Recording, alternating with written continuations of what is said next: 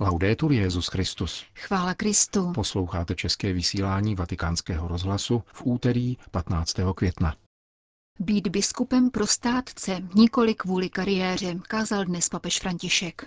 Lidem božím je třeba se stát, vybízel svatý otec v promluvě na setkání s věřícími svojí diecéze, kterou uslyšíte v druhé části našeho pořadu. Provázejí Jana Gruberová a Milan Glázer.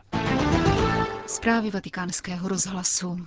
Vatikán. Je to silná pasáž, která se dotýká srdce a ukazuje, čím si musí projít odcházející biskup. Těmito slovy papež František v dnešním raním kázání komentoval první liturgické čtení ze skutků apoštolů. Vypráví se v něm o zhromáždění v Milétu, kam apoštol Pavel povlává efeské starší, aby se s nimi rozloučil. Před církevní obcí Pavel nejprve činí jakési zpytování svědomí, výjmenovává, co pro společenství vykonal a předkládá to představeným. Působí poněkud domýšlivě, podotkl papež, ale ve skutečnosti je plně objektivní. Chlubí se pouze dvojím, vlastními hříchy a křížem Ježíše Krista, ve kterém nalezl spásu.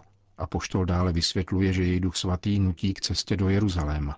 Pavel ví, že na něj čekají pouta a soužení, což nám připomíná Ježíšův výjezd do Jeruzaléma, řekl dále svatý otec. Ježíš vstupuje do města, aby podstoupil utrpení a také Pavel se ubírá na své pašie. A poštol se poslušně nabízí pánu, protože jej to vnitřně žene a nutí. Biskup stále kráčí ku předu, avšak v souladu s duchem svatým a Pavel byl takovým biskupem. V závěru se apoštol za všeobecného smutku schromážděných loučí a předává jim svá doporučení. e Dbejte na sebe i na celé stárce, vybízí. Bděte nad stárcem, buďte biskupy, abyste oddaně pečovali o stárce, nikoli o církevní kariéru. Pavel svěřuje efeské starší Bohu, v jistotě, že se o ně postará a pomůže jim. Poté se vrací k vlastnímu dílu a říká, že od nikoho nežádal stříbro, zlato ani šaty. Pavlovou závětí je svědectví, ale také hlásání a výzva šel jsem touto cestou. Nyní pokračujte vy. Jak dalece se tato závěť vzdaluje světské pozůstalosti. Pavel neměl nic, pouze boží milost a poštolskou odhodlanost, zjevení Ježíše Krista a spásu, kterou mu pán daroval. Když čtu Pavlovu výpověď, myslím sám na sebe, svěřil se papež František, protože jsem biskup a musím se jednou rozloučit. Prosím pána o milost, abych se mohl rozloučit právě takto. Ze zpytování svědomí nevídu tak vítězně jako Pavel, ale ale pán je dobrý a milosrdný. Myslím na všechny biskupy. Kéž nám pán udělí milost, abychom se uměli rozloučit v tomto duchu, v téže síle, lásce k Ježíši Kristu a důvěře v Ducha Svatého. Zakončil Petru v nástupce dnešní ranní kázání v domě svaté Marty. Řím pondělí večer se v Lateránské bazilice konal každoroční diecézní sněm pastoračních asistentů, farářů a řeholnic, věnovaný tentokrát identifikaci duchovních nemocí, Papež František pronesl pozoruhodnou promluvu, jejíž podstatnou část vám nyní přinášíme. Identifikování duchovních nemocí přineslo dvojí užitek. Za prvé pokrok v pravdě o situaci potřebných a nemohoucích ve všech farnostech a institucích, které byly vyzvány konfrontovat se s duchovními nemocemi, na které poukázal Monsignor de Donatis. Za druhé zkušenost, že přijetí této pravdy nepřineslo pouze malomyslnost či frustrace, níbrž především vědomí, že nám pán nepřestal prokazovat milosrdenství. Na této cestě nás osvěcuje, podporuje a tak uskutečňuje v jistém smyslu bezprecedentní společenství mezi námi. To všechno proto, abychom se mohli znovu vydat jej následovat, Více jsme si uvědomili, že z jistých důvodů a v důsledku určitých dynamik, které vzešly z našeho šetření, stali jsme se nelidem, což je biblický termín užívaný proroky a jako takový jsme povoláni obnovit smlouvu s pánem. Toto klíčové slovo nás odkazuje, ač jen intuitivně ke zkušenosti starozákonního lidu, který se jako první nechal vést Bohem a stal se jeho lidem. Také my se můžeme znovu nechat osvítit paradigmatem exodu, který podává, jak si pán vyvolil a vychoval lid, se kterým se spojil, aby z něho učinil nástroj svojí přítomnosti ve světě. Zkušenost Izraele jakožto paradigmatu vyžaduje určitou konjugaci, aby se stala jazykem, To znamená, aby byla srozumitelná, sdělitelná a umožňovala nám žít také dnes. Boží slovo, pánovo dílo, hledá s kým se spojit, sjednotit. Náš život. S těmito lidmi, kterými jsme dnes my, bude jednat s tou též mocí, kterou prokázal, když osvobodil svůj lid a daroval mu novou zemi. Dějiny exodu mluví o otroctví, výjití, přejití, smlouvě, pokušení, reptání a vstoupení. Je to uzdravující cesta. Na začátku této nové církevní pouti, která v Římě jistě nezačíná nyní, nýbrž trvá 2000 let, bylo důležité se ptát, jaká jsou otroctví, která vedla k tomu, že jsme neplodní, podobně jako chtěl faraon, aby Izrael neměl potomky, jež tehdy měl. Měli bychom možná také zjistit, kdo je dnes tím faraonem, tedy mocností, která si nárokuje božství a absolutno a chce zabránit lidu, aby se klaněl a patřil pánu a učinit z něho otroka jiných mocností a jiných starostí. Bude nezbytné věnovat tomu čas, možná rok, abychom po pokorném uznání svých slabostí, které sdílíme s druhými, mohli pocítit a zakusit, že existuje dar milosrdenství a plnosti života pro nás a pro všechny, kdo přebývají v Římě. Tento dar je dobrá vůle Otce vůči nám, jakožto jednotlivcům i jakožto lidu. Je to jeho iniciativa, která nás předchází a ujišťuje, že v Kristu nás miloval a miluje On, kterému leží na srdci náš život a my nejsme tvorové vydaní na pospas svému osudu a svému otročení. Všechno je k naší konverzi a k našemu dobru. Víme, že těm, kdo milují Boha, jak říká svatý Pavel, všechno napomáhá k dobrému, těm, kdo jsou z boží vůle povoláni. Analýza nemocí ozřejmila všeobecnou a zdravou únavu farností běžících na prázdno nebo bloudících. Běžet na prázdno je jako ocitnout se v labirintu. A bloudit znamená jít špatnými cestami.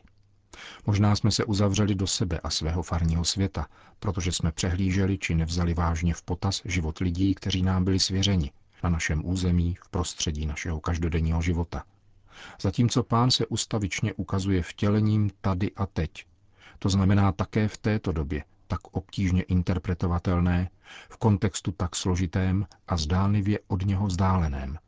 Nespletl se, že nás postavil sem, do této doby a před tyto problémy. Možná proto jsme se ocitli v otroctví, dusivém omezení a závislosti na tom, co není pán. A možná jsme si mysleli, že to stačí, anebo dokonce, že je to právě to, co od nás pán chce, totiž být uhrnců s masem, vyrábět cihly, které slouží ke stavbě faraonových skladů, sloužících právě té moci, která zotročuje. Spokojili jsme se s tím, co jsme měli, se sebou a svými hrnci. Se sebou samými. Tady je velké téma hypertrofie individua, jak ukazuje naše zpytování, totiž ega, které se nedovede stát osobou a žít ve vztazích a domnívá se, že vztah s druhými nepotřebuje. A potom naše hrnce, to znamená naše skupiny, naše malé příslušnosti, které vyústily do sebevstažnosti a neotevřely se celému životu. Stáhli jsme se do starostí všední zprávy a přežití. Kolikrát jen slýcháváme, že kněží jsou zaneprázdněni, musí dělat účetnictví, to a ono. A lidé to vnímají. Je dobře, že nás tato situace unavila a vzbudila v nás touhu z ní vyjít. A k vyjití potřebujeme boží povolání a přítomnost svého bližního. Je třeba, abychom bezbázně vnímali svoji žízeň po Bohu i volání římského lidu a ptali se, v jakém smyslu toto volání vyjadřuje potřebu spásy, tedy Boha. Jak toto volání vidí a slyší Bůh. Mnohé situace z těch, které jste identifikovali, vyjadřují právě toto volání. Invokace, aby se projevil Bůh a vytáhl nás z domu, že náš život je zbytečný a jakoby vyvlastněný uspěchanou činností a časem, který nám neustále utíká pod rukama, vyvlastněný vztahy, které jsou jen utilitaristické a málo nezištné, vyvlastněn také vírou, pojatou jenom jako něco, co je třeba konat, a nikoli jako osvobození, které nás obnovuje na každém kroku, žehná nám a činí nás šťastnými životem, který žijeme. Jak jste pochopili, zvu vás k vykročení na další etapu putování církve v Římě. V jistém smyslu k novému exodu, novému výjití, které obnoví naši identitu božího lidu bez nářku nad tím, co musíme opustit. Je třeba, jak jsem řekl, abychom naslouchali volání lidu, jako k tomu byl vybídnut Mojžíš, a umět tak interpretovat ve světle božího slova sociální a kulturní fenomény, do nich jste pohrouženi.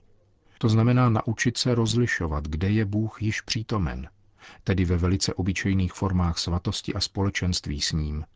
Umožňuje vám, abyste se setkali a stále více byli doprovázeni lidmi, kteří již žijí podle Evangelia a přátelí se s pánem. Lidmi, kteří možná nechodí na katechismus a přece dovedou spatřit smysl víry a naděje v elementárních životních zkušenostech. A pán už je smyslem jejich života právě uvnitř o něch problémů, o něch prostředí a situací, kterým je naše běžná pastorace obvykle vzdálena. Myslím nyní na porodní báby Pů a Šifru, které se postavili vražednému příkazu faraona a tak zabránili vyhlazení. Život izraelského lidu velice dluží těmto ženám, stejně jako naše církev velice dluží lidem, kteří zůstali v anonymitě, ale připravili budoucnost Boha. Taková je nit dějin a svatosti, kterou nesou vpřed lidé, kteří nám nejsou známi, jsou anonymní, skrytí, ale táhnou všechno.